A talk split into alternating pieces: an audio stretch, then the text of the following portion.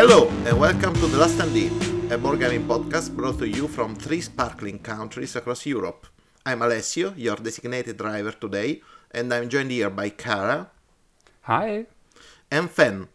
In this episode, we'll bring the chill to three hot topics across the hobby. We'll experience a tournament at home with challengers, we'll see a definite amount of narrative gaming with Lands of Galzyr, and then a really hard to quantify amount of narrative with a summer popular tabletop RPG talk. But before all of this, it's time to see how everyone is going with our usual standee catch up.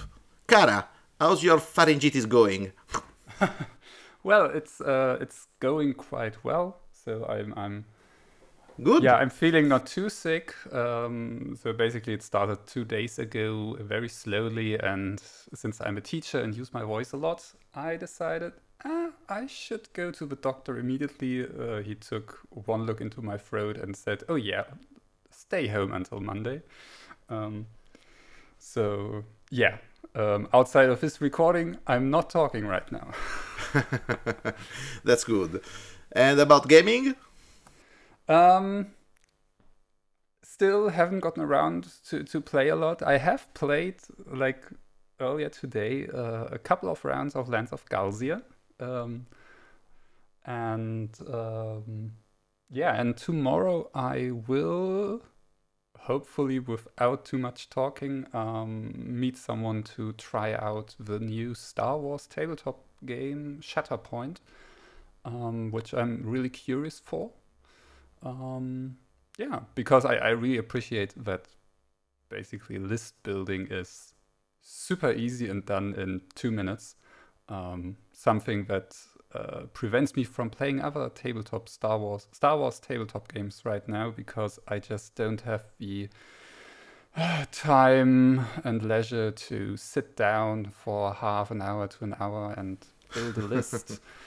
um, yeah, so looking forward to that. What about you, Fen? What about me? Well, I've just discovered I forgot to turn Audacity on, so um, Oh, you, won't, you won't have any part of my introduction. There'll just be a silence, but I'm here now. Uh, I was very entertaining, as you can tell from the others laughing. yes, very. It was it was the greatest introduction ever. Yeah, I know. It's a real shame it's lost, but luckily it's something that actually gets said a fair amount around this household anyway, so who knows, it might make another appearance. Uh, yeah, I've, um, well, I've been playing a fair bit of um, Blood Bowl 3, which uh, is the tabletop, sorry, the video game. computer implementation of the board game Blood Bowl. Um, Blood Bowl 3 is the third iteration of the game, which is made by Cyanide, uh, who have been forced to make Blood Bowl games because they made a Blood Bowl ripoff, and Games Workshop went, hey, that's our game. We're going to step all over you. And they did. Um, and uh, I was almost going to talk about it during this episode, but instead I'll just talk about it briefly here. Um, it's been out for three, four months, I think it is. The new season dropped, and um, uh, it's it's got like half the teams, um, and they're very uneven. The teams that they put in, and the new rule set is really heavily bash orientated. And for those people who are not familiar with Blood Bowl, which I guess is like three people somewhere on an island. Hi. I say being someone on an island. Um, Blood Bowl is effectively a blend of American football and rugby um, with street fighting on a pitch. And uh, you pick a race, you um, build it according to a roster. So you're allowed some positional, some no, uh, like uh, the rest is filled up with linemen. You might have like a really big dude on your team who's um, dumb as rocks in most cases. And uh, team play style varies a great deal, but it, a lot of it focuses around either um, bashing your opponents into the dirt or avoiding it. Um, and uh, the new rule set encourages that and it rewards fouling even further. So the game has pivoted even more towards being like a skirmish between two tiny battling warbands dressed in bright colours, um, mercilessly crushing each other. And unsurprisingly, Games Workshop refuses to fix dwarves, which is a very, con- uh, very like controversial area. Um, dwarf players in Blood Bowl are the most conservative individuals in Blood Bowl. like by nature, play that they are drawn to the dwarf team, and the dwarf team is like a very controlling team as well. Go long, the trouble is, the, the tr- the trouble is, is they come with block, which is the best skill in the game. Every member of their team has it except for two. Um, they have uh, thick skull, which means half the time when they should be knocked out and off the pitch temporarily, they don't go off the pitch. And the real offending part is they have tackle. Now, tackle's a fine skill. It's meant to counter dodge, and dodge is a very, very good skill as well. And without that, dodge would be ridiculous. But it turns out having linemen, your basic bog standard guys, all with tackle, uh, is really oppressive. And as a consequence, the um, best teams are all like they're either dwarves who are consistently one of the strongest teams at all stages of the game no matter how far you go up they only become bad if a load of other people play even more bashy teams but those really bashy teams are terrible at low team value they're like chaos uh, nurgle um, and similar, and they and they get good because they get access to a claw which negates armor. So finally, they can attrition dwarves. Um, so everything's rotating around the dwarf team now, and people are just kind of not willing to admit it. Um, but outside of that, um, it's been very enjoyable to play. Uh, orcs are stupidly oppressive at the moment, at the start of the season, but they do kind of fall off a bit as time passes. They have had some nerfs. So yeah, uh, oh, there you go. It's a mini review of Blood Bowl three here. Um, I guess that's mostly the most interesting thing I've been playing outside of playing more Apocrypha of the World, which I briefly gushed about in the last recording I was in. Um, and it's sitting on the table, and I want to go play it some more now. I have a question of one of the Yeah. three people in the world who don't know Blood Bowl. No. Um, I, I just, you know, looked it up, and you say something about free, and there's a third edition. Are we talking about the one from 1994? no, um, Blood Bowl three is the video game, the third version of the video game. Oh, okay. We are Third talking about ed- the no, vid- no, no. What? Yeah, in physical form, the nearest you get to it, I think it's Blood Bowl 2020, which I do have a copy of upstairs and I've never played because there's no Blood Bowl players on the island. it's the one with Um, the passing separated from uh, agility. Yeah, yeah, which is I think a good move, but they also needed to split block apart and they needed to do something about the more bashy teams, but um, it's a work in progress. We'll see. we'll see. They get a lot more information these days because you know there's like a lot of people now are into playing Blood Bowl on the um, on the Steam game version. So, yeah, I think that there are more people playing actually Blood Bowl on video game uh, uh, than people playing the actual board game. Or Well, if if you include Fumble, then yes. yeah, definitely. exactly. I, I oh, speaking of which, before we get onto the actual topics, um, on this very front, uh, recently I got directed to a fumble thread uh, about because Blood Bowl three has brought people into streaming it, and it turns out Blood Bowl's a lovely game to sit and watch someone stream because there's like challenges every turn there's room for smart play there's dice rolls there's emergent storytelling all of that kind of kicks in both within a match and across a you know a team's career. You know there's highs and lows. I i think we can say that kingdom death uh adam you know poots has played blood bowl because it, it, has stuff in common I always say that. Yeah. yeah, yeah, there is there is definitely some stuff in common in my opinion. Uh, so it, it's been really enjoyable to watch, but um, your average Blood Bowl player, like your average one, is like a fifty-year-old man who, um, like, if they play online, they play Fumble, and they're used to Fumble's been I don't know, it's like twenty years old or something now at least. it's, it's been around a long time. I I think Um, it's even uh, about between 20 and 30 because I think Yeah, in it- 2001 it was played. I think so. I think it's around the age of the internet, possibly. Um, you know, or the main, the main, like the ma- Generation Z. It's about a Generation Z old thing. I think is the best way to describe it. Uh, anyway, um, so I wanted to get to this thread. They are um, they're not used to their games being streamed, so occasionally, even now, fumble games are getting streamed, and they are very upset about it in some cases. They feel it's a violation of their privacy. that, that uh, or, or um, they're like, oh god, they're streaming and they're getting help from chat about how to play. And it's like these are people who clearly don't have any understanding that when you stream something, you perform worse than when you don't because Yes. you're split between entertaining and actually trying to play. And also you're like looking over at all the other little bits and pieces. You have to keep in mind and all that setup and everything you know. Don't knock your microphone over. Don't don't don't, don't have the electricity fly off all that No, stuff. that- but it it it, I, I, it was some of the stuff they started writing was really um, ignorant. And there was a, they, they eventually reached a point where there was an attack on Gen Z um, about this. Uh, and, and I, I was just like get used to it. Like if you play a game online now and Fumble records games and other people can register for the site and sit down and watch your games so uh, it's a lot of misunderstanding. A lot of people now come into interface with Twitch and being like, "What is this? Oh, there's this person talking to chat about what they're doing. They're clearly getting help." And then you look at chat, and chat is busy like chanting for an armor break and. Or, you know, kill him, kill him, kill him, foul, foul, foul, or, or stuff like that. You know, or or go on, pass the. Bu- I know you'll only score on a six, but go on, throw it now. Don't do the smart thing, just throw. Uh, so it's been um, it's been a wild ride, like going through all of that stuff and everything. Um, but ultimately, it comes back to uh, it's okay. Double three's okay.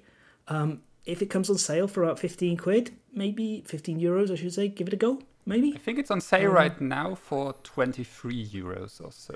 I think that's a bit steep because the like single player content uh, is not great. The AI is pretty dumb and bizarrely. Uh, you have to play on a time clock even against the AI, which I'm like, what? Why? I understand in a match online against somebody else there should be a clock. Why do I have the same timer against the team? So when uh, it's completely pointless because if you have to do something, if you just force close the game, um, when you come back on, it'll like load on a saved state to where you are. So I'm like, why'd they put a clock on here? Anyway, um, yeah, uh, I've accidentally reviewed Blood Bowl 3 here in the intro, so I'll stop. Yeah, it happened. So what about me? Yes, what about you? Sorry, I need you to take a drink. What about you, Alessio? I don't care what you've been doing, but maybe the listeners do. Yeah, let, let, let, let's keep up this farce then. Okay. Oh, I, I recently got a match at the, the Genie of the Lamp versus Harry Houdini. And I have to say, it has been the, the most fun I had from an unmatched set uh, in It's really years. fun. Yeah. It's really fun, but it doesn't make any sense. yeah exactly What- uh, the, the cool thing about it is that uh, it, it is actually a, a, a user sponsored deck uh, contest which uh, actually restoration games sponsored the contest which created uh, this set and the next one which is also extremely interesting. So uh, uh, these are the winners of uh, deck pitching contest basically. And they are two cool decks with kind of a common theme, but thinking that there are in the Tomb of Solomon there are the Genie of the Lamp and Harry Houdini fighting to death is exhilarating, and they play beautifully. Yeah, I'm very, very excited about Tales to Amaze, which we weren't allowed to back the Kickstarter for because Yeah. we're not in America. What What are you doing? But I've I've pre-ordered a copy as soon as it gets to Sweden because I mean, all right, sure, it's Mothman, who's a ridiculous like I think most people's experiences with Mothman uh, via Fallout, um, but he's an American cryptid yeah, and a Martian invader, but it's it's a cooperative kind of boss battler, and I think the core unmatched mechanics are so good that I'm very excited to see how they translate it into a cooperative um, versus one big nasty thing. It could be a a whole new area for. yeah. Sh- shame that Tales was uh, US only, but I did like you. I I just put a pre-order and I hope it gets here soon.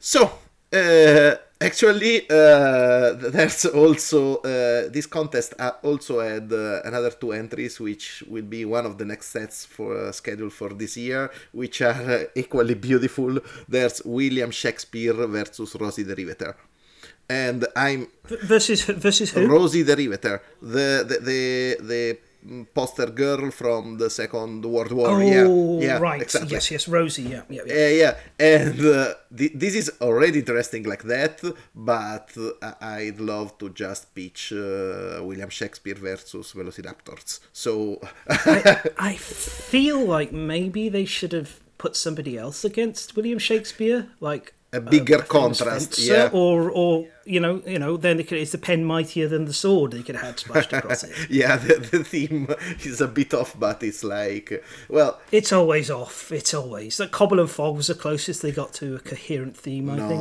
uh, I love Red Riding Hood versus Beowulf. They had a dog in That's- common. that- yeah.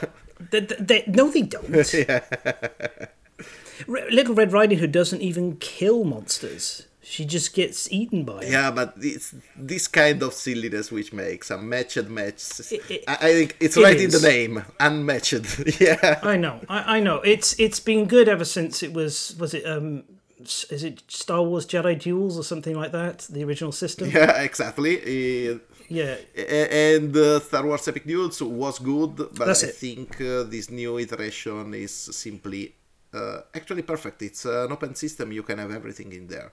So Yeah, one can hope maybe they go full circle and one day perhaps bring bring them back a few of the Star Wars characters. I mean, I would personally love to see how Jean Luc Picard does against um, Sherlock Holmes. yeah, Picard, yes, okay. Let's keep up with this farce again. okay. Uh, well, I guess you're right. The new Picard series hasn't Yeah. been great. Last season it was. okay, let's cut this year before Cara gets a heart attack. I have no idea what you're talking about, but it's fun. Uh, Fa- Fan is keeping mentioning Star Trek characters in Star Wars.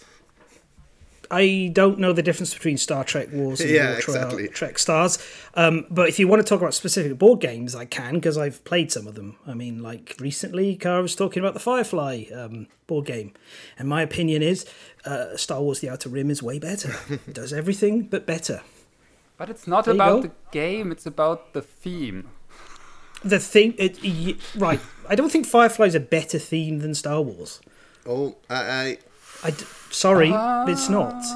It's not. One of them's still alive in a Juggernaut franchise, and the other one is as dead as several like of the cast yeah, uh, the, the, characters, I should say. the actual Western theme was not bad actually. There's a bit of No, it was a- redneck it was a good idea. vibe, yeah, It's a good idea, but it's it's a dead series. yeah. I mean, yeah. Star No? Wars is, is also kind of like I, I feel Star Wars has reached a point where maybe it should just end.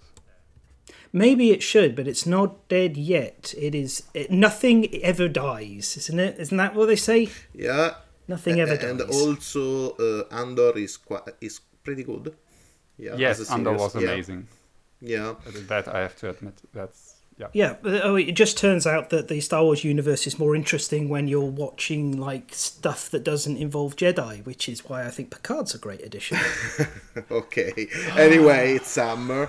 It's time to watch series. It, it's time to play silly games like beach volley or capture the flag by the seashore for the chance maybe of winning a free drink. So, speaking of capture the flag, I think it's time to talk about challengers.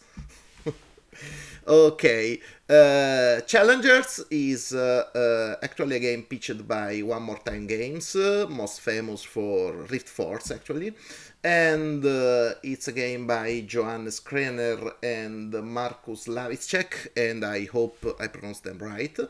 And it's basically uh, a game of a tournament of Capture the Flag. You play it uh, like a very very silly game but uh, this game has two things uh, going about it uh, which are simply extremely fun and wonderful. I'll talk about them after i explain why the game is so silly. Uh, basically, uh, at the same time, you have all participants in this Capture the Flag tournament challenge one of uh, one on one. So you have one player with a deck on one side and another player with another deck on the opposite side. There's the flag in the middle, and you basically flip cards randomly from your deck. These cards have a power value. The highest power takes the flag. When uh, you have the flag, the opponent is challenging the flag. So he's, ba- he is basically uh, flipping cards until the sum of all the cards he gets uh, are bigger than the value, equal or bigger than the value uh, on the single card holding the flag in that moment. When the flag is captured, the uh, opponent gets the flag on its last flipped card and all the other uh, cards from the uh, losing player get to the sideboard, which has a fixed number of spaces. When the sideboard is full, because you can place only the same cards with the same name on the sideboard, when the sideboard is full and there are there is no more room where to place your cards, uh, you lose. When the, you ca- you have to draw and you have no cards to draw and you don't have the flag, you lose. So basically, this is the game, and explained this way is pretty silly. There's uh, a game uh, like this, uh, which is a popular kid game, but like two or three years old kid, uh, which is called Strappa Camicia in Italian. Uh, which is basically the same uh, played with poker cards. So you basically flip cards, the other cards take the others, and uh, who is left without card loses.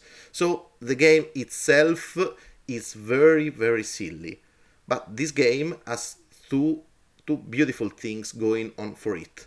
The first one is uh, the drafting. You know the cards. Uh, if all, the cards only had the their uh, power as the discriminant, uh, they would be actually uh, very very limited. Uh, every card has special powers. Usually, you have cards with low power with very good combos, or uh, low power having good name, all the same name, so that you can put them in the same place on the sideboard, so that they don't use up your um, your space. So basically, you are working to build up combos with your cards. But since you don't decide which cards you are flipping, because you are basically shuffling your deck and flipping, uh, all of the game is in the draft. And the draft is beautiful. Basically, the game is seven rounds in which you uh, you go against uh, seven different games against the same opponent, against against a bot, against another opponent. There's a tournament schedule, which is the second thing uh, good for this game. Uh, and before each round of these seven rounds, you uh, can draft, and the drafting is. Uh, you have a tournament schedule. Depending on the point of the tournament schedule you are in, you can uh, dec- decide to pick two low power cards or one medium power cards or two medium power cards or one high power cards and and so on. There is a, a lot of combinations depending on your tournament schedule. And uh, when you pick your draft you can basically for each card you can pick you can draw five cards. And uh, once in all this phase you can decide to discard any number of them and uh, draw again, and then you have to pick one or two or three, or depending on whatever you have to pick.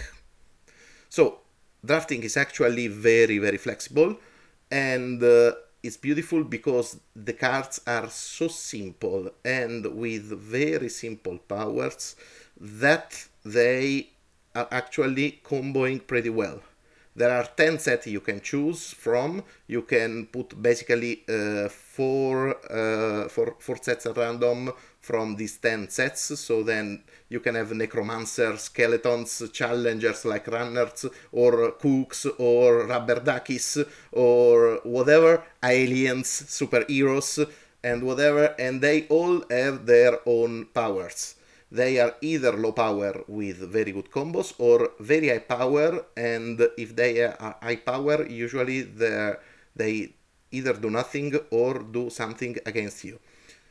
Uh, the draft is very very interesting and it's all it's half the fun of the game. The other half of the game which is uh, i think i think i think which is pure genius is the fact that this is a game which when you play it, you feel like playing a serious tournament.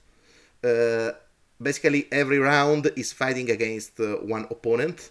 This game goes for a player count of 1 to 8 players. So with 8 players, you have 4 fields full of uh, people playing at the same time, one against one. Uh, if you are playing a LAN, you are playing against a bot, and uh, then the rest there is a tournament schedule for each number of player basically. When the number of players is odd there's always a bot against one of the players. And uh, it's beautiful because the way the competition is structured the way you win trophies you get fans and a following and uh, you basically move and get better and you are pitted against someone who won a lot of trophies, you feel exactly, uh, or at least in my case, I felt exactly like uh, when I played in an Android Netrunner tournament. When I saw, oh, this is the Italian champion. He has he won a lot of tournaments. I, I did nothing.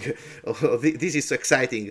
So uh, the the game manages with a simple, uh, very silly board game in in essence manages to bring you the feeling of playing an actual card tournament.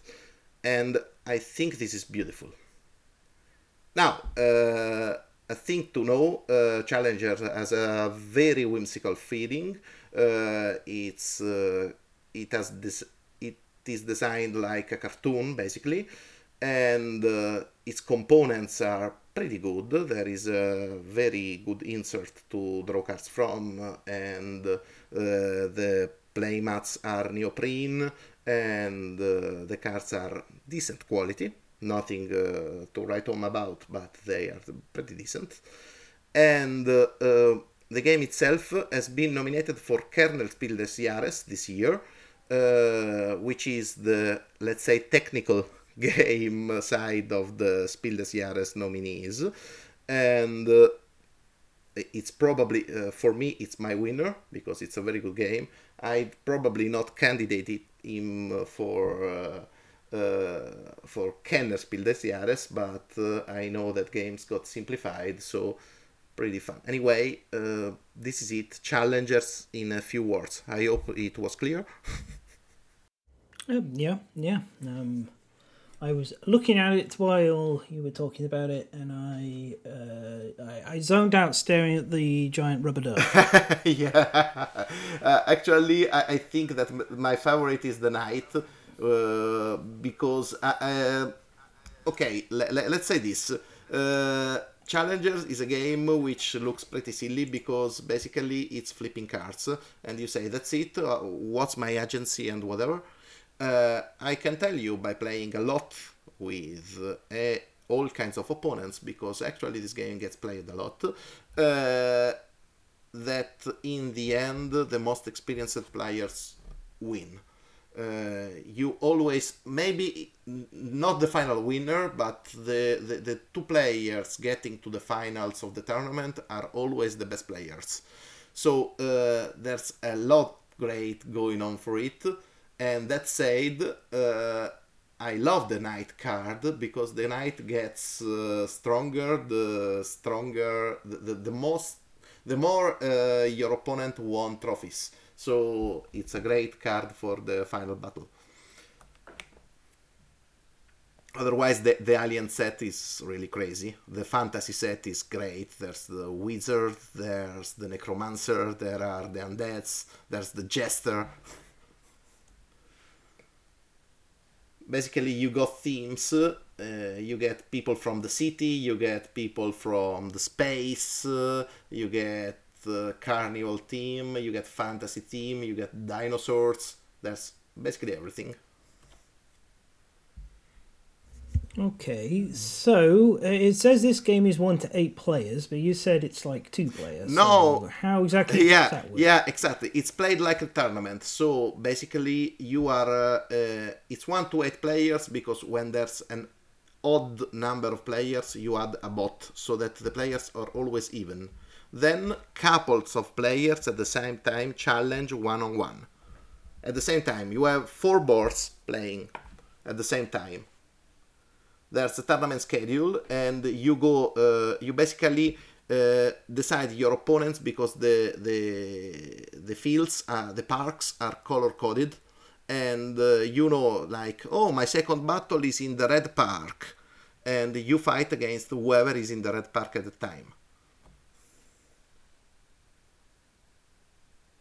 Okay, so uh, I guess talking about Blood Bowl earlier was relevant then. It's a bit like doing that, except in a shorter time, fr- ti- time frame. Okay. Yeah, okay. And uh, if there are no questions, J- just one. How much of a dud is the bot? uh, yeah, that that coo- that's cool because uh, uh, the bot can be uh, regulated for uh, difficulty. You have four levels, and the manual has uh, uh, rules for adding uh, levels other than four, so it can be as difficult as you want. Uh, I, I can tell you that the level zero of the bot can be actually uh, bested by kids because my kids regularly play against it when we are not the number of players and we are usually three playing. So uh, it's very good. I played up to level 4 and I managed to beat it, but I never played higher difficulty levels. Okay, all right. Well, that's, that's good that it's got scalable difficulty, so that gives it solo play ability, and you can also run a tournament with a bot tuned as difficult as you possibly can manage it, and be like, "Good luck, everyone! Good, uh, everyone can fight for second place.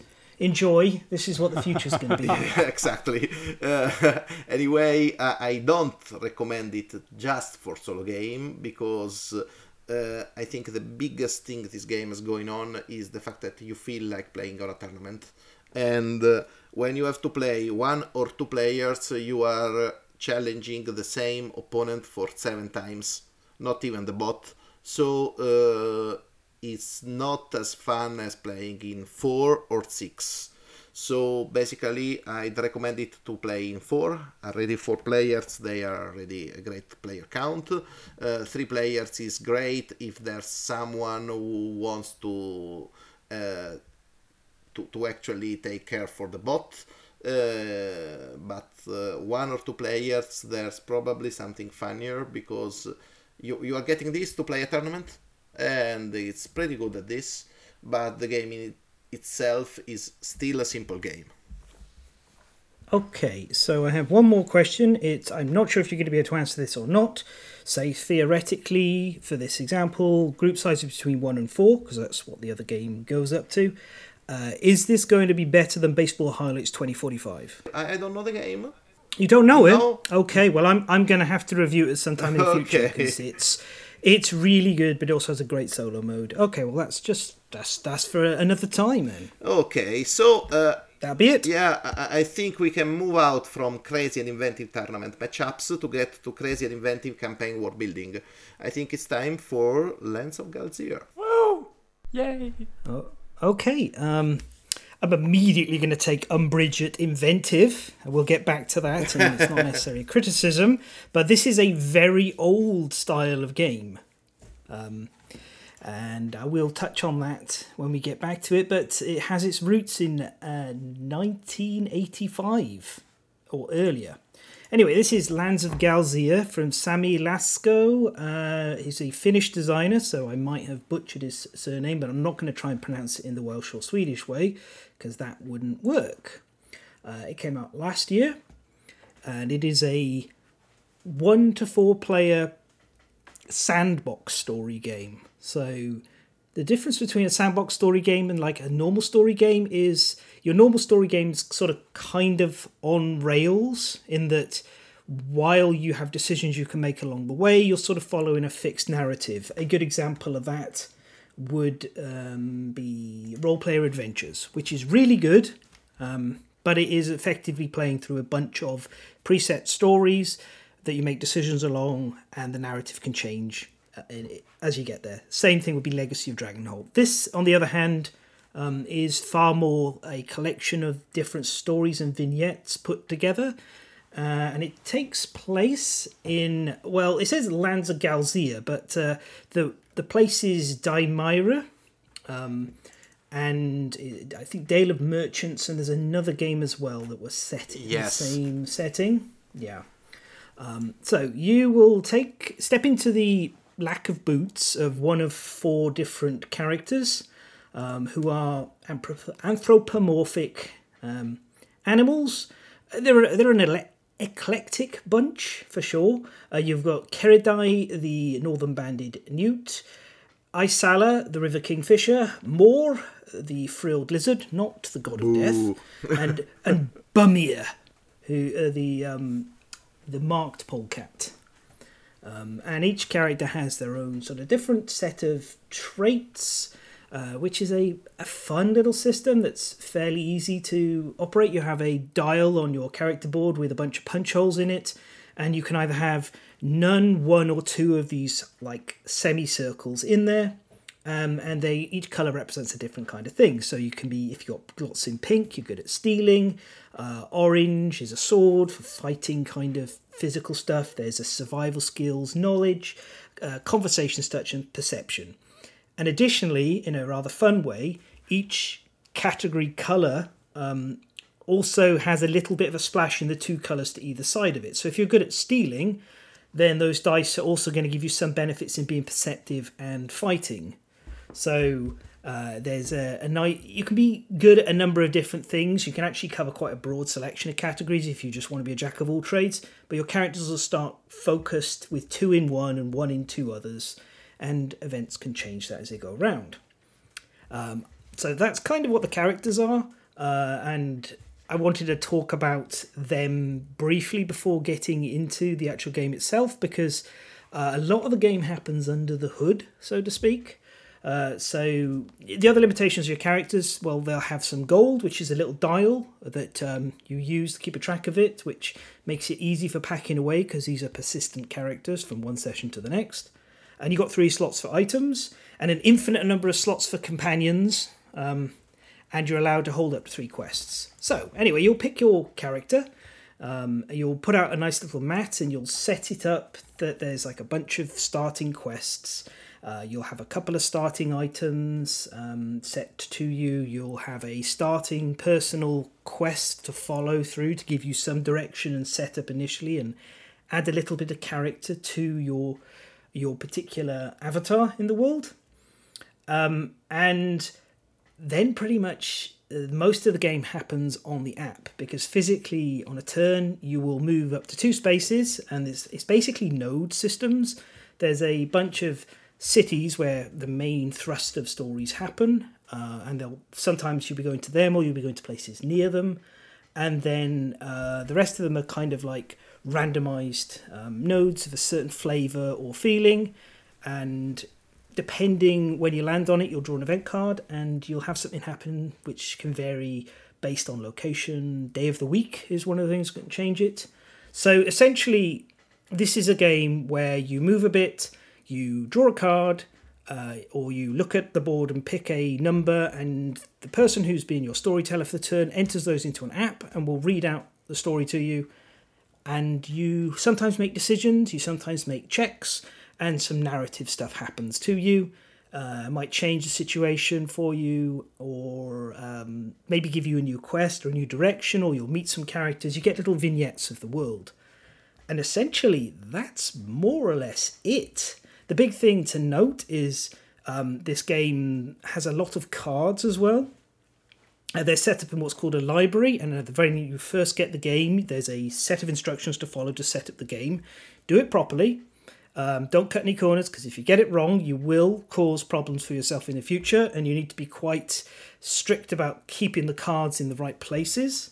Um, but the uh, the nice thing about the app, which I liked, is everybody can have their own copy and you know like either download it on their app or they're accessing the website and it's able to it, it doesn't like track anything on the app.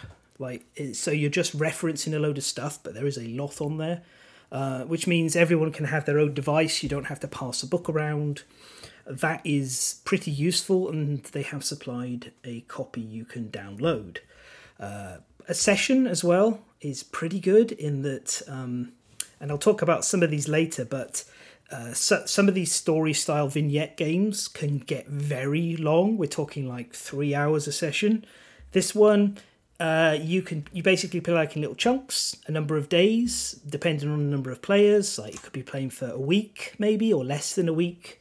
And at the end of it, you'll all meet up and have a little like, um, how's everyone doing? And if you're playing cooperatively, you'll be asked check how well you've done on a given score.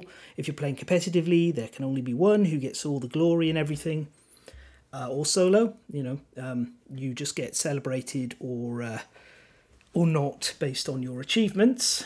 Um, like my uh, wonderful achievement of um, not getting squashed by a rock, which was the best thing I did in one of our sessions. Uh, failed to climb a mountain, didn't get squashed by a rock, failed to climb up a tree, decided to not bother it to speaking to this person who might have been very interesting because I didn't have any relevant skills, and I was like, I don't, I, I don't care that you're doing archaeology. I know nothing about archaeology. I go in dark places and steal things. That's all I do. Um, so yeah, and then when you get to the end of that block, you'll have your little wrap up, and then the game can go. Do you want to have another go? Like another game now? So you can play like multiple games in one sitting because um, it's not particularly long and it's very breezy and easy to use. Uh, as I said, I front loaded it by talking about the skills because that's my favourite part of the game is the skill mechanic. Um, these skills relate to dice. You'll normally roll five dice. They have one of each different syst- signal, one of each different symbol on them on each face. Uh, hence, there are six different skills. But the specific ones have um, double skills for your particular uh, forte, and then they have a couple of skills with the adjacent ones. Um, it's all like nice and easy. It's a very much a pick up a quest and go somewhere and do things, or just bumble about having adventures. Just whatever, do what you like, and that can be a bit much for some people. But for someone like myself who just enjoys prodding systems and picking the dumbest thing possible to do to see what the consequences are, hence why I fell, failed to climb a tree, a mountain, and nearly got squashed by a rock, all within th- two three days of each other. Um, it's it's quite delightful. Uh, thematically, it's beautiful. Uh, it's super easy for someone to play. You know, literally, you know, you can bring somebody new in to an existing set that you've already been playing in for a while and go, okay, well, you can play one of these two characters. They haven't been played yet. They got their little starting story. Off you go. Um, and they're like, well, what do I do? And you're like, well, just make decisions, go places, see things, and and have a have a nice time. Which uh, I think is quite nice. And uh, all of us have played this, so I'm going to open the floor now to a general kind of discussion um, because I, as I said, I think mechanically this game is very light and accessible.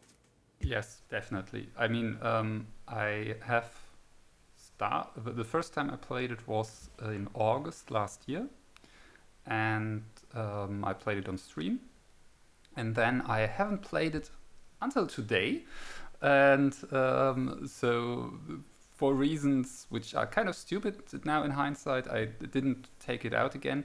And now I thought, ah, well, we, we'll be talking about it, so I should, you know, refresh how it works and everything. So I took it out and I thought, okay, how do you do this again? I opened the manual and was like, all right, you move, you pick a number, and you follow instructions. That was it. So um, I hate, normally I hate app dependent games. Um, but first of all, I think it's great that they don't really, it's not an app, it's a browser, it's a website. Uh, you can download it. You don't even need internet connection during the game um, if you've downloaded it on your phone, for example. Um, that's great. And I mean, it's just, it, it's, I, I love it. It's, it's so relaxing. It's not what I was expecting at first. Um, I was kind of expecting more, you know, character progression and uh, learning new stuff and whatnot. Um, and that's not happening here. Like it's you have your character and you can modify your character you know during a uh, story uh, as a reward you might be able to move one of your four skill points basically to another skill but that's it. You don't get more skill points. You have a maximum of three items so if you get new items you have to replace other items. It's not like oh yeah you know, when you reach a higher level, you get more powerful items. No. Um, in my games today, I actually was at the point where I noticed, okay, I've gotten so many items now, and all of them I just threw away because I was just happy with what I had.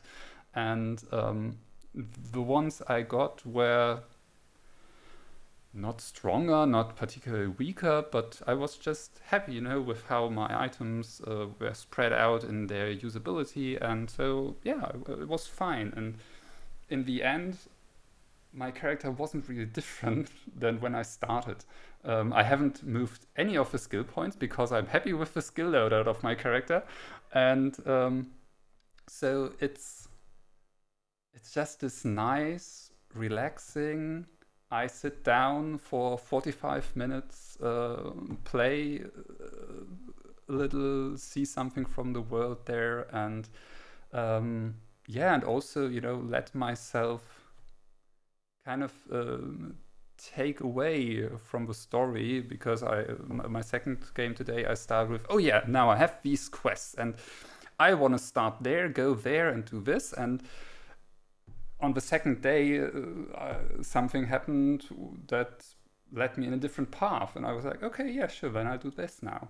And um, so it really has this relaxed, no pressure, um, adventurous feeling. Just you know, I'm out there walking about, seeing the sights, meeting people, um, having small adventures, and uh, returning home to the inn and tell people about my uh, achievements. Yeah, um, I, I was, you just reminded me of the first time we played, and um, uh, we both had our introductory stories, and we got put on the map. And my partner immediately started following um, the quest line, and I instead went, "Oh, I'm here. I'm going to go in this." And um, uh, my partner was like, but you've already been in there. That's where you were when you started. Why are you going back? And I was like, because I can. I, I don't need to rush off and find out what this MacGuffin is. There's this here. It's dark inside. I've got a lantern and a bunch of keys. Um, although we'll talk about the keys in a second. Uh, I'm going to go and explore. And I did. And I found some throwing stars and I was like, cool, great. Now I'm this um, adventurous little ball of mischief with a lantern and some throwing stars and some keys that I thought I, I looked at them and I was like, all these do is you can trigger them when you're involved in an unlock situation, which I thought that makes sense. They're keys, they, they work during an unlock. But all you do is you roll the d12 in the game four times, and when you get a 10 to 12, you stop and you get four prestige points. And I looked and I was like, okay, prestige points are like an indicator of how well you're succeeding in the game. But effectively, all I do is I'm in front of this locked door or this chest, and I pull out these and I go, look, I've got this handy set of, of keys to help with burglary. And it's like, well, how do they help? I jangle them a bit and I look through them and I go, look, shiny keys. And everyone goes, ooh. And I go, I'm very prestigious now. And they don't help me pick the lock because that's what my skills do.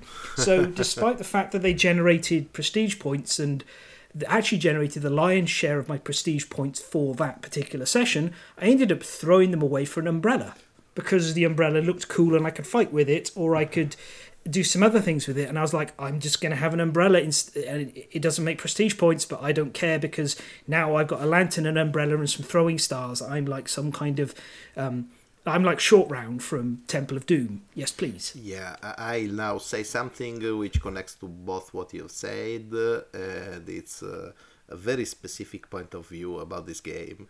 Uh, basically, I have kids, kids with grabby fingers, who like. Uh, one of the two is pretty decent in English, so he's playing narrative games now and uh, they basically take over all my campaign games, all my uh, sandbox games, and they play.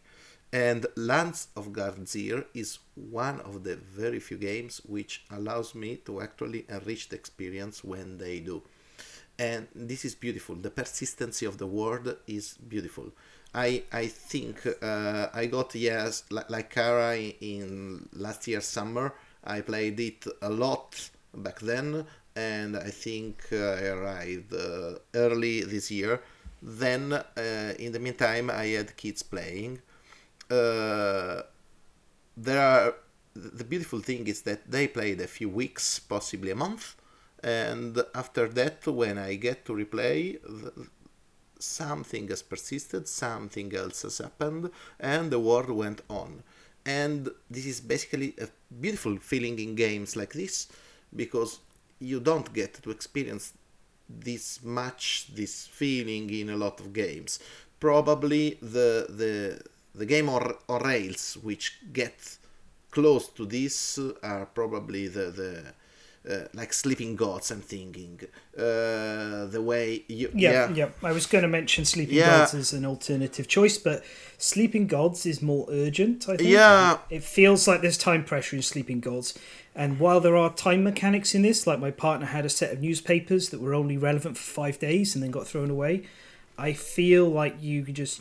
I'll get round to whatever I'm supposed to be doing in this a lot more. yeah and uh, I, I think that there's room for both because basically uh, what Lands of Galzyr does is to leave you a game which progresses every time you play and uh, leaves you something for the next time you play uh, for instance I think last play last time I played more the Frilled Lizard uh, I think more put uh, like a sawmill on fire, if I remember it correctly. And uh, I forgot about it. I just uh, took it as a general role playing game, Petty Revenge. And uh, I recently uh, stumbled into an event an event where uh, I was assisting people who got burned and were dying for the from the from the burning sawmill. So actually, the the the, the war persists, and it basically there are cute animals, but not everything is cute in this world. No, no, it's it's a bit more serious, but that's not surprising given like one of the other games is Peacemakers, which has you um, cooperatively trying to um, uh, bring about peace. You know, eh, it's called Peacemaker: colon Horrors of War.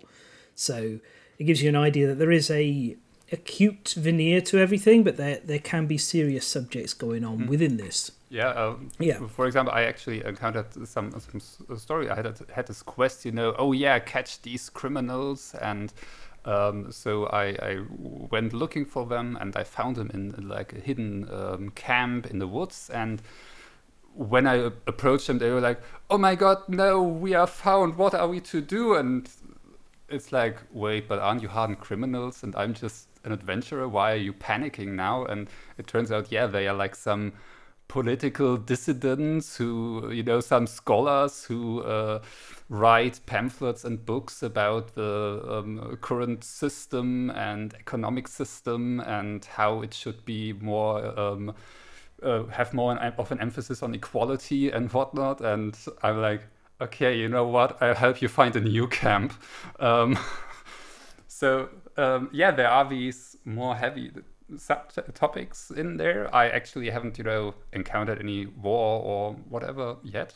Um, but I, I really, yeah, what you said, this persistent world, it's just amazing. Uh, in one game today, Yeah. I was at this place where they were like, oh yeah, we want to build this uh, spa thingy, whatever, in the wilderness, and didn't have enough people to help work. And I was like, oh yeah, I can chop down some trees for you and uh, help you win over some investors. And in the next game, um, a quest where I had to escort someone on their travel to a theater or something. Um, I came through where I earlier helped them with the spa building, and I was like, hmm, now there is a spa. I want to check it out. I want to see what I helped build. And um, I had the option to do different activities, and it ended with me uh, showing kids how to tie some cool knots, and a kid being appreciative, and me getting some prestige points. And that's just that's what I love about this game. You have this persistency. Uh, you you change the world. You have these. It's, it's just cute and it's fun, and I want to Yeah, play more. yeah.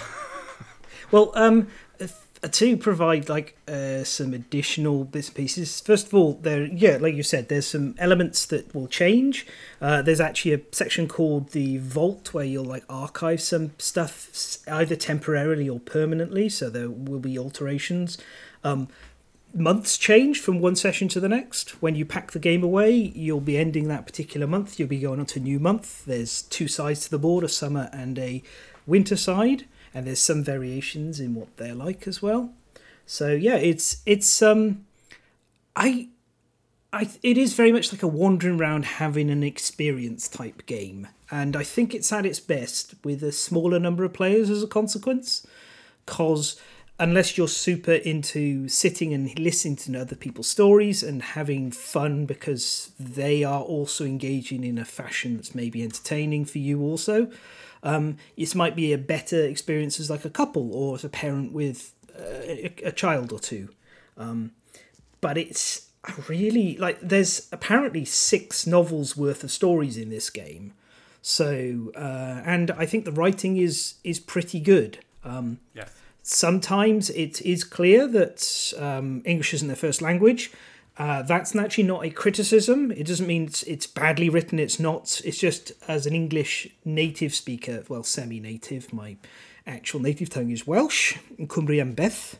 Um, uh, but uh, I actually mispronounced that then because I'm mispronouncing everything today. Uh, but anyway, uh, it's um, it's got some idiosyncrasies that uh, like tripped me up a little bit, and I had to reread the sentence to be like, oh, this is what it's saying. Um, but the characters are delightful. The world setting is a lot of fun. I will say it's a bit of a shame that um, when you're using the app and you're reading, if you're playing multiplayer, there's little sections like when it's a gorilla or a squirrel, there's like you can click on it to pop up a little window and it talks a bit about the given animal. That's like far more engaging playing solo because if you're playing multiplayer, you're not supposed to be looking at the book at all. You're meant to be making decisions blind, as you know, based on what the prompts the other players have read to you are. So um, it, that's like a, a little bit of a, a difference in the experience. Um, yeah, but uh, I I wanted to also this is a this is an 80 euro game. It's available right now, but I wanted to talk briefly about a few alternatives um, as well. So I already mentioned roll player adventures. I think the mechanics in roll player adventures when it comes to trying to resolve skills is that's more of a game. It's a dice based game where you're trying to achieve like Yahtzee semi-ish, trying to achieve certain objectives. So if you don't mind the fact the story's on rails and you want a more robust system where you can even make your own characters, because roll player adventures lets you play role player to generate your characters before going on an adventure with them, that's a possibility. Um, we also mentioned Sleeping Gods, which is a bit more sandboxy, but as I mentioned, I feel it has it has more time pressure in it. I always feel like I don't have enough time, and then I'm gonna have to do like the roguelike loop again, and I didn't feel like I was getting uh, as much once I got like four or five session, like four or five campaigns in. Whereas Lands of Galzyr at the moment, I I don't know when we're going to hit a repeat of anything. It feels like it's going to be a long while, so that's pretty cool. Um, but the other two options that are very close to this um, is uh, the original, which is Tales of Arabian Nights, and that is like that's the 1985 thing I referenced. It yeah, does, I suspected that. It does Lands of Galzyr from the start, and there was a 2009 version, um, which I own, and it's um, modernized it to a certain degree. Uh, it's not available except on the secondary market, and it's going to cost you around the double of Lands of Galzyr. Uh, there's a lot more in Tales of Arabian Nights as to options to what you can do. Basically, it, you'll like encounter a, a, Grand Vizier, and it'll go: Do you want to talk to him? Do you want to fight him? Do you want to run away from him? Uh, do you want to steal from him? Um, and a load of other things. So it has far more options but it feels less coherent, um, which can be its benefit and maybe a drawback as well. I've, uh, very memorable stuff happened, like in one game of Arabian Nights we played. I did what I often do, and I encountered said Grand Vizier, and I went, "I'm going to steal from him," and everyone went, "You're bad at stealing. Why are you doing this?" I was like, "I don't care." and I stole his flying magic carpet by pure chance, and I spent the rest of that entire story with him cropping up time and time again, trying to get it back off me and causing all sorts of problems. Um, that was super cool, but you're looking at like th- two to three hours a session with Tales of Arabian Nights, whereas I think um, Lands of Galzyr, you could possibly get done one two player a whole game session inside an hour, hour and a half maybe. Yeah, I mean, hour. that's something um, I, I I have only played it solo, and Mm-hmm. solo I need less than an hour for one session. Yeah. yeah, one hour and a half seems about right for multiplayer. Yeah. Yeah, I noticed the scaling for number of players is like uh, I think it's it's like eight days for one player, and it's down to like five days Yeah, for four and players. And basically, I mean, I, correct me if I've got it wrong, but basically, every player turn is move, resolve a story. So yeah, move, move, do a story. if you are one player, you have eight days, so you resolve eight stories. If you're Yeah. two players, you have seven days, so you resolve fourteen stories, almost Yeah. Double the amount of one player, and, And, it yeah. goes up to twenty stories with four players. So two and a half times. So I would expect with four players, even you know with uh, okay who does what uh, discussion in between, that you are getting to two and a half to three hours with four players. Yeah, yeah, exactly, exactly. Um, yeah, so the the uh, Tales of Arabian Nights has a similar thing where it's quite a bit faster when you play with less players for the same reason, but I don't think it ever gets as fast as of Galzyr does. Of Galzyr's like system is so stripped down in clever ways and so much of it's packed into the app just to get it out of the way that you're not passing around two books and a grid table to work out what's going on all the time which is great um, there's another option which came out just recently that I'll probably talk about in the future, hopefully. It's from Everything Epic, who are the guys who made the absolutely brilliant Big Trouble in Little China board game, um, which sadly is out of print. Um, it went out of print so quickly they couldn't even re- replace my box, which arrived damaged. That's uh, a shame. But anyway, Agents of SMERSH is. It was a 2012 game originally, I believe, and it is uh, you play globetrotting spies, um, super spies, all that kind of James Bond sort of Man from Uncle kind of um, stuff, and uh, you just you have a, a particular villain plot to deal with, and you'll um, play as you explore around the world and have little vignette stories and try and become good enough to take down the boss. So that one has more of a focus on the end, but it is back to a lot heavier on what you're having to handle. Um, so it's not quite so suitable for younger players. There's like a gigantic encounter book in Agents of SMERSH, um, which of SMERSH, SMERSH, which also isn't in of Galzyr. Of Galzyr like is so it's so light and easy. I even managed to put the dice tray into the main box, um, and eh, you know I can just take a box and the roll up the map because I like the map on neoprene, and that's it. Um, so those are the other options. Uh, if like they're all within the same mechanics, and there's Destinies which we talked about in the past, but Destinies is a great system but badly implemented with terrible stories. Uh, Forgotten Waters, I think we've talked about as well. Um, another variation on this storybook system, but that's more party orientated and silly. And of course, Seventh Continent, which um, has its issues. So I think of all of these, Lands of Galzyr is probably the best of this genre that I've played. Um, but I'm kind of excluding Sleeping Gods there. Um, I mean, basically, if I- you if you want a story with interaction, Lands of Galzyr is great. If you're looking Yeah. for like an actual game, maybe not. yeah. Well, I mean, th- that's the thing. I don't. There's there are miniature fail states in Lands of Galzyr, but uh, I never got the impression that you're ever going to be put in a position where the game goes and your character dies. I don't think that's remotely yeah, an option. Yeah, yeah, which is fine actually. It's fine. Um, I mean, it's great to have something like that that you can play with younger people and they can experience some stuff that's a bit like, ooh, that's this is a serious topic, but engaging it in a kind of like not particularly harmful way. Um, so that's pretty good. And if you like the setting but you don't like uh, the concept of this game, Dale of Merchants is a very good deck building game in the same world. Um, and I would also like recommend that for a look at. Um, also, I love deck building games; it's very good. So that's uh, that's of Galzyr, and I think overall, um, if I was going to say, I think it's a seven out of ten game for me. Maybe seven and a half. Yeah, I, I, I figured both of you were going to score it slightly higher, um, and that's fine. Uh, I I like I've I had a good time with it, and I love the mechanics, and I think the skill mechanics and dice mechanics are great. Um, I my score rating might go up more the more I play it, um, but like based on a few sessions worth of play, it impresses me. Like I am very impressed with what it's doing, um, and how well put together it is. But it impresses me more than the experience. Like it excites me. It's cozy. It's definitely yeah, cozy. I think is the term I look for. No, okay, we are done then with uh, frilled lizards and newts uh, and uh, some cats, something, uh, polecats maybe.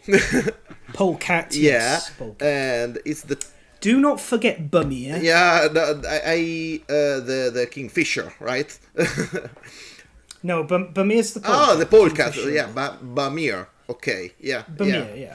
yeah. Uh, Or, or Bummy, Bummy as we called him Yeah. while I played him. yeah the yeah place. we, we uh, uh, i have this uh, damn italian accent so whatever uh, now we can talk about some, about stuff like mind flayers beholders githyanki and everything else which is usually copyrighted without repercussions because we are actually about to talk about it it's time for Cara to talk about some role-playing game i think Yeah, so Dungeons and Dragons. Let me start. You know, I started role playing games with Dungeons and Dragons uh, somewhere around 2004, I think, uh, when some classmates were like, hey, you like video role playing games, right? we might have something for you. And um, so I ended up in, in the, the room of a classmate, uh, sitting there and um, playing a ranger. And um, they were like, hey, and what do you want to do? And I'm like, oh, yeah, my ranger will go to the uh, innkeeper and ask them um, about what's going on in this town. And they all looked at me and said, then do it. And I'm like, what? So that was my uh, first. Uh, that were my first steps into role playing games. Um, and yeah, and I've played D and D um, from then on and off until basically like a month ago. Um, I mentioned it in an in last or, second to last episode uh, that we finished our uh, long-standing campaign. Um, and I kind of wanted to talk about D and D uh, because it's such a um, great influence on me. Uh, I had so much fun with it, but I also hate it.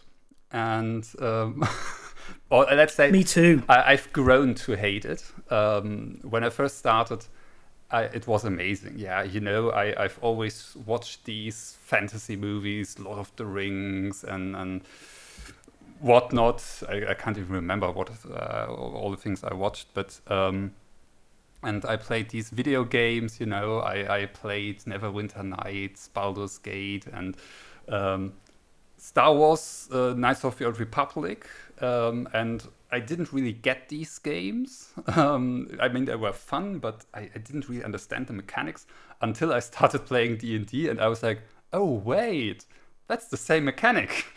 And um, so, yeah, um, it was great. You know, just diving into these worlds, um, having fun with friends, meeting each week. Uh, wondering what our game master has prepared this time and all the the running jokes we developed over the years. Um, for example, um, one time when I um, uh, DM'd the group, um, there was this situation where uh, the party decided it was a good idea to attack a big uh, military convoy, uh, basically like four people attacking 120 people or so, and I was like, "Are you sure that's what you want to do?" Yeah, yeah, sure. th- th- That's a good idea. I, okay. And um, so when it was the the, the army's turn, um, I you know just clumped them together, and I had this uh, enjoyment of letting arrows rain on my party. And um, so when it was my turn, I was like, "Okay, it's raining arrows again." And years later, uh, my friends are still quoting me, and um, when in some game, you know, there are arrows and an arrow gets fired, it's like, oh, it's raining arrows again. so, um, so yeah, it's it was amazing, and um, and then we reached higher levels, and um, it was really apparent in this last session of our campaign. Um, where it became really epic. Yeah, and it was a really fun session and a great finish for our campaign um, we were in um, this uh, dale where a evil organization was about to take over, and um, we uh, tried to help the people and started inciting a, a, an uprising and.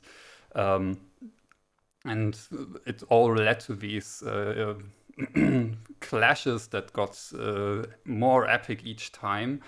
And there was this one time, so okay, now they took some villages and want to um, uh, make an example of them, you know, hang them for the treason. And we were like, oh no, we can't let that happen. So we um, confronted them, and basically, I, I, played a wizard and I dissolved or disintegrated the leader of the enemies in the first turn, and then the dwarven warrior um, cut down the two trolls in the first and second turns, and we were like, "Damn, we grew powerful, right?" And and it ended with the, the, the final fight where um, our druid summoned some air elementals that just trapped the enemies, and the enemies, if they got out, they got trapped immediately after again, and then our uh, game master was like, um, "How long do they stay?" And our druid looked up, "Oh yeah, for the next ten rounds." And she was like, "Okay, you win," um, because it was the point where we are, yeah, they can't do anything against us, and it kind of shows part of my issues with D and D. Um, when you get to higher levels, it kind of turns into this whoever casts the first spell wins because spells become so powerful that um, yeah they, they finish a fight immediately or or you have the exact counter spell to this spell prepared and cast so the spell fizzles out and then it's your turn to hopefully cast one spell that the enemy is not prepared for in this moment, and um, yeah, and it's uh, it's it just isn't much fun at this point anymore.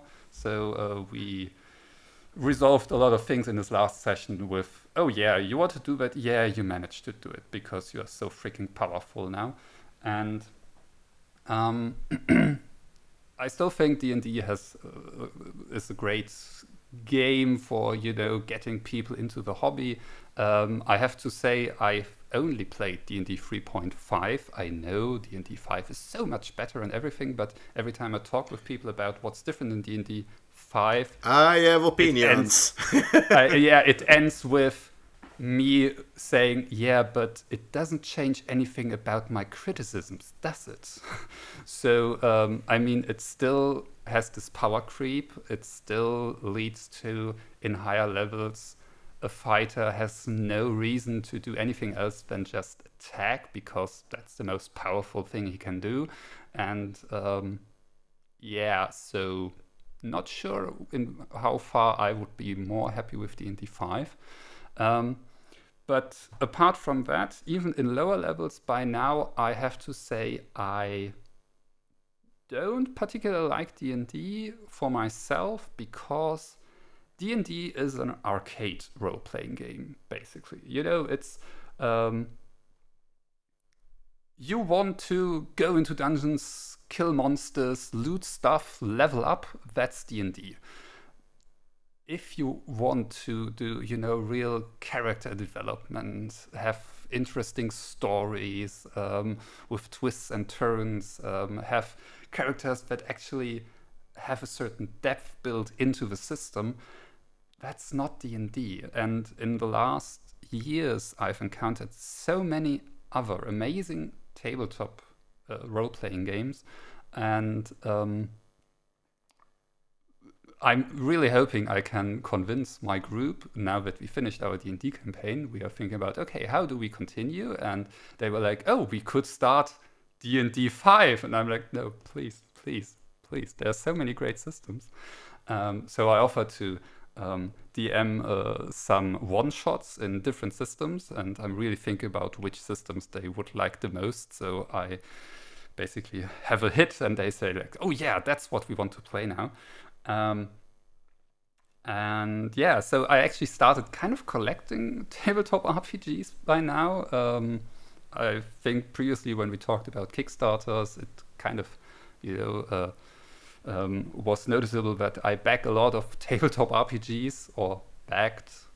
Well, I backed one this year as well. So, um, and I don't really get to play them as much as I would like, and that leads to some uh, something maybe interesting for at least some people who are listening. Um, because I decided I want to actually can say that I have played all of my role playing games at some point, um, and not say, oh yeah, of my 20 tabletop RPGs, I've played five or so. Um, so I am thinking, uh, close, uh, getting to planning um, to offer some uh, one shots for, well, uh, listeners and members of this podcast and um, there I don't have many more details at this point, but um, I have to also uh, point out I'm really bad at organizing with people, and um, it's super stressful for me. So I'm ah, and um, but basically, if you say, "Hey," that sounds kind of interesting. Looking into different tabletop RPGs, uh, maybe looking at some indie games um, and whatnot. Um, and you think, oh yeah, Cara is maybe not the worst person I could imagine um, being a game master for a role playing game.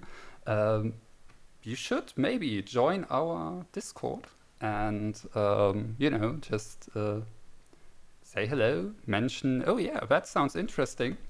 Um, I'm, I'm willing to be maybe available if the time is right, and we'll go from there, basically. That, that's great advertising. You, you, you know, last week I was playing La Pasión de las Pasiones, uh, which is basically a tabletop RPG about soap operas. You are okay. yeah, it's it's beautifully trashy. I, I don't think I will ever play another session again, but it was an intense three sessions. Yeah, uh, I think it's very, very difficult to pin uh, a game which spent basically 50 years and counting, like D&D, in all its iterations. So you you did a pretty reasonable job to to to a pretty good job actually. I, Thank you. Thank yeah, you. no, I am a computer programmer, so I'm I'm used to be very sensible with compliments. So so that, that's it. But uh, the only thing you can do is possibly to to to talk about how you feel playing a game. And yeah i i think i got a grasp of what's your experience with d&d i i just since you mentioned that you only played 3.5 I, I just want to mention one little thing because uh, uh, last year I DM'd uh, fi- a 5th edition uh, short campaign and uh, uh, basically my thoughts are yours meaning that d&d uh, is a great uh, introductory game uh, which is focused on mechanics. So for whoever has never played an, an entirely narrative rpg this is great because it gives you a pause from abstraction you can see your character sheet and you can see something which is oh, okay this number means that if i hit my, with my sword i will do this damage uh, with this probability, and that's great mm. because it actually means that you can hold on to something. If you think uh, one of my favorite game system of the past, which was uh, Don't Rest Your Head, when you have basically to describe what's your madness trait and uh, roll a few dice to see how much you succeeded, and then you basically describe what happened or the game I'm playing now, which is Fabula Ultima, where you basically spend story points to steer the game the direction you want. Uh, these are a bit more abstract systems. Uh, you start from D&D, and then if you are interested, if you like it, you go on. Uh, one thing the fifth edition does pretty good is to make it akin to a board game. Uh, I'm saying this in air quotes because 4th edition was probably better at it, but 5th edition uh, is very streamlined, very simple, and very combat focused, meaning that uh, I don't like a lot what happened to the Monster Manual and something like that because I remember the Beholder from 3.5, which was actually. Uh, a very fearful monster with a lot of stuff to do and a lot of lore and a lot of a lot of going on for it. Uh, while now, basically, a combat with a beholder is still very powerful, but it's just uh, rolling a dice and see which kind of saving throw you have to do because uh, you'll get damage anyway, and that's it. So basically, it's mechanically focused, which means lower levels and starting learning to play you will be fine. When your numbers are high enough to, to, to beat most of what's the challenge in the game you are done because there's not a lot more to incentive to play except the, the world building your dungeon master does and usually the dungeon master is good at world building anyway whatever the game platform is so that's basically the the richness and the big limit of Dungeons and Dragons. That's it. Right. So uh, I thought I'd chip in as well. Um, I'm a uh, lifetime GM. Is the way to describe it. Uh, there's a reason for that. Uh, in the length of time I have tried being a player in role playing sessions, I have found exactly one person who could GM in a way that didn't cause me to be incredibly disruptive and, and and unhappy with what's going on. Um, I just I'm I, I like um, by nature I like switching around to a lot of different things. It's part of what I like about board games is learning new board games. So I get bored. I don't want to play a character to super high level. I, I want to experience some story and um, slipping into different NPCs. Just that's the perfect fit for me. So I enjoy playing different characters. So GMing, but um, in addition to that, uh, I didn't even start with D and D, um, and I, I've I, am on record, I think, even on this podcast, as saying how I dislike um, the use of a d20 as a mechanic yes, for rolling. Yes. It, de- it devalues skills so much because it's a flat, like the variance is flat. There's no bell curve, and it's weird because Dungeons and Dragons started off using 3d6, which gives you a value between 3 and 18 and clusters around 11. So your skills became more important because you were like, yeah, I know what I'm going to roll. Um, but obviously, rolling 1d20 streamlined everything. You don't. It's easier. You can look at the number and be like, "That's what the number is." Um, so that makes sense. But my, I think my favourites uh, are actually the percentile systems, and specifically Call of Cthulhu and Call of Cthulhu's fantasy version, which is literally the design um, pitch for it, Warhammer Fantasy Roleplay. And what's so great about those, especially in Call of Cthulhu, your character can improve a bit. They can get a bit better at like doing specific skills, but they don't really level up. Instead, if you successfully use a skill during a given investigation or chapter of a big long campaign or whatever, then at the end of it, the GM will be like, okay, now everyone can roll to see if they improve their skills. So you have to have used the skill in the campaign and then on top of that, when you're trying to improve it, you have to roll over your score. So you have to fail the skill check to improve once it comes to leveling. So it means the higher your skills get, the harder it is for you to get better at them because you have less to learn. um, which is kind of nice. But it also keeps characters very flat. They don't get super like bonkers powerful the longer they're around. In fact, they tend to deteriorate the longer they're around because um, their sanity drops and their max sanity drops as they learn more about the horrors in which they live in um, and everything. Uh, and also, the very game itself lends nicely to investigative role playing, where really skills are just there to supplement it, and many Call of Cthulhu um, and other like horror based role playing might not even end with conflict because you're around a corner and there's a shoggoth, and it's like, um, uh, can you fight a shoggoth? no, no, I'm I'm a newspaper reporter. I think we leave, and that's really like nice and interesting. But it's it re- it requires you putting aside a character ego. You can play a really fun character. Like we've had some very notable characters through the years I've GM'd Call of Cthulhu, um, but the most famous ones died, and it's the way they died that like leaves them so famous because they they just did crazy things. We have we still reference at times Charles Mandu, who was a stage magician who turned up very late in one campaign we were running because he was a replacement for a cat burglar who thought hiding from a magic tornado inside a bush would work.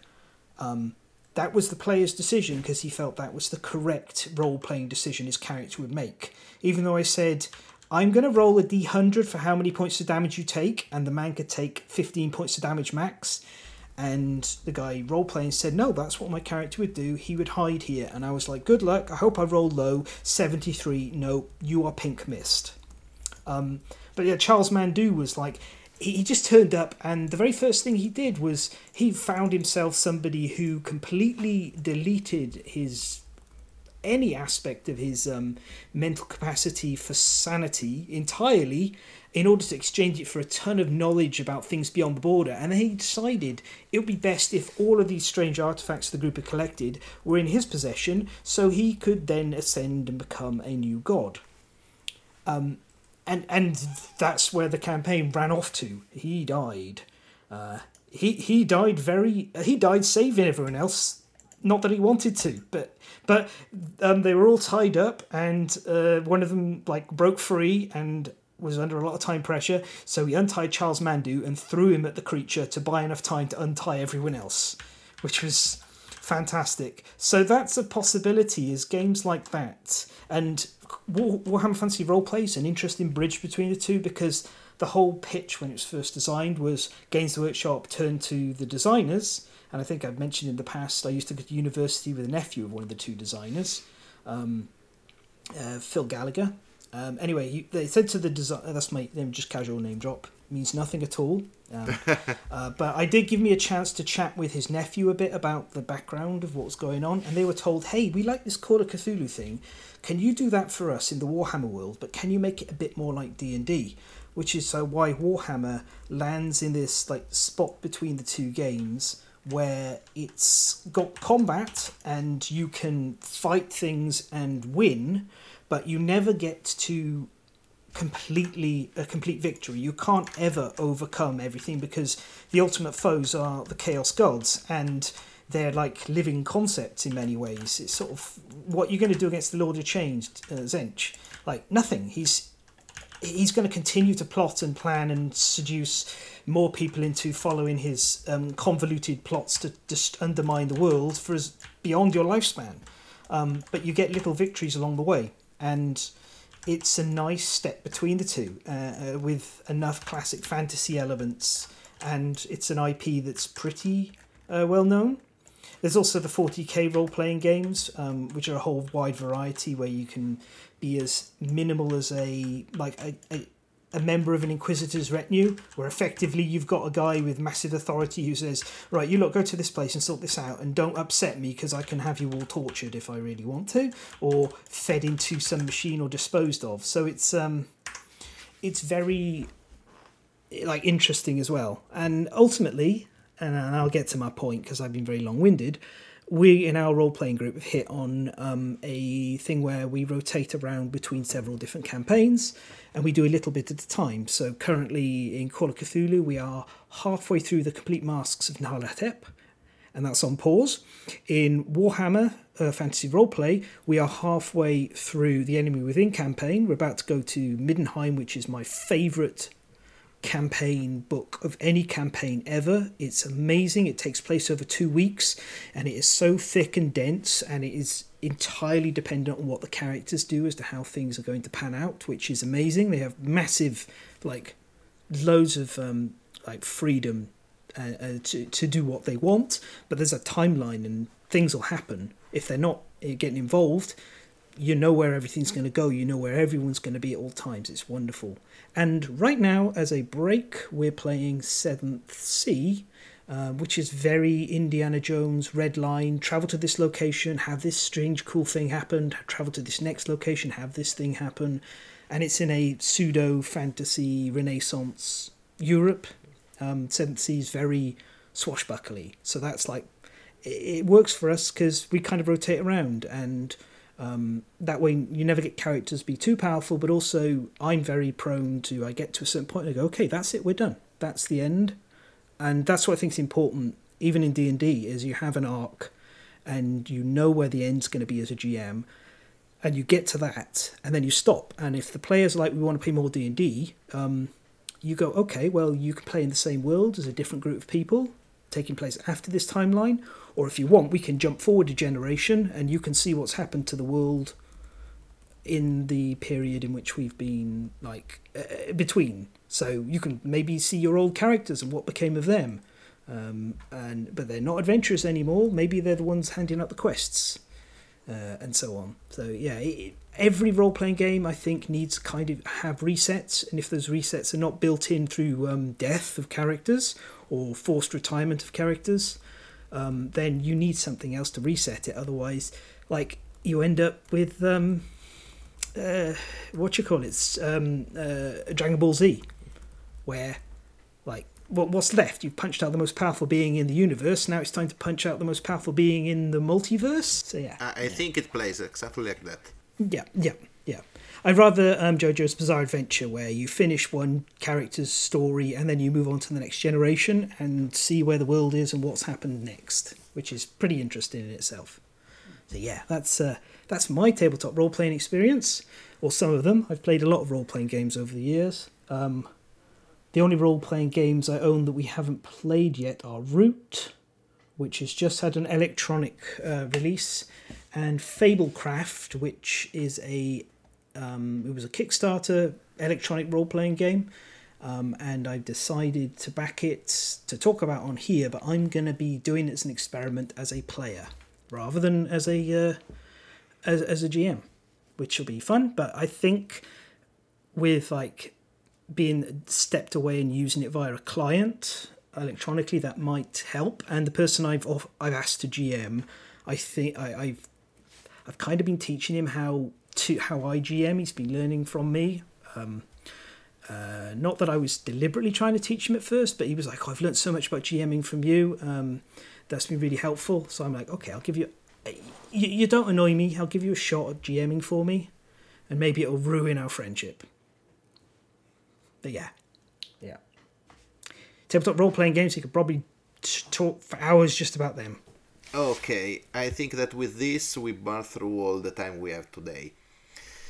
Okay, as usual, you can catch up at uh, patreon.com slash the last subscribe to our podcast on Spotify, Google Podcasts, or iTunes, or Amazon Music, or direct download, or whatever medium you use to reproduce audio tracks actually, or join our Discord to chill out a bit and have a chat and ask Cara to master your sessions.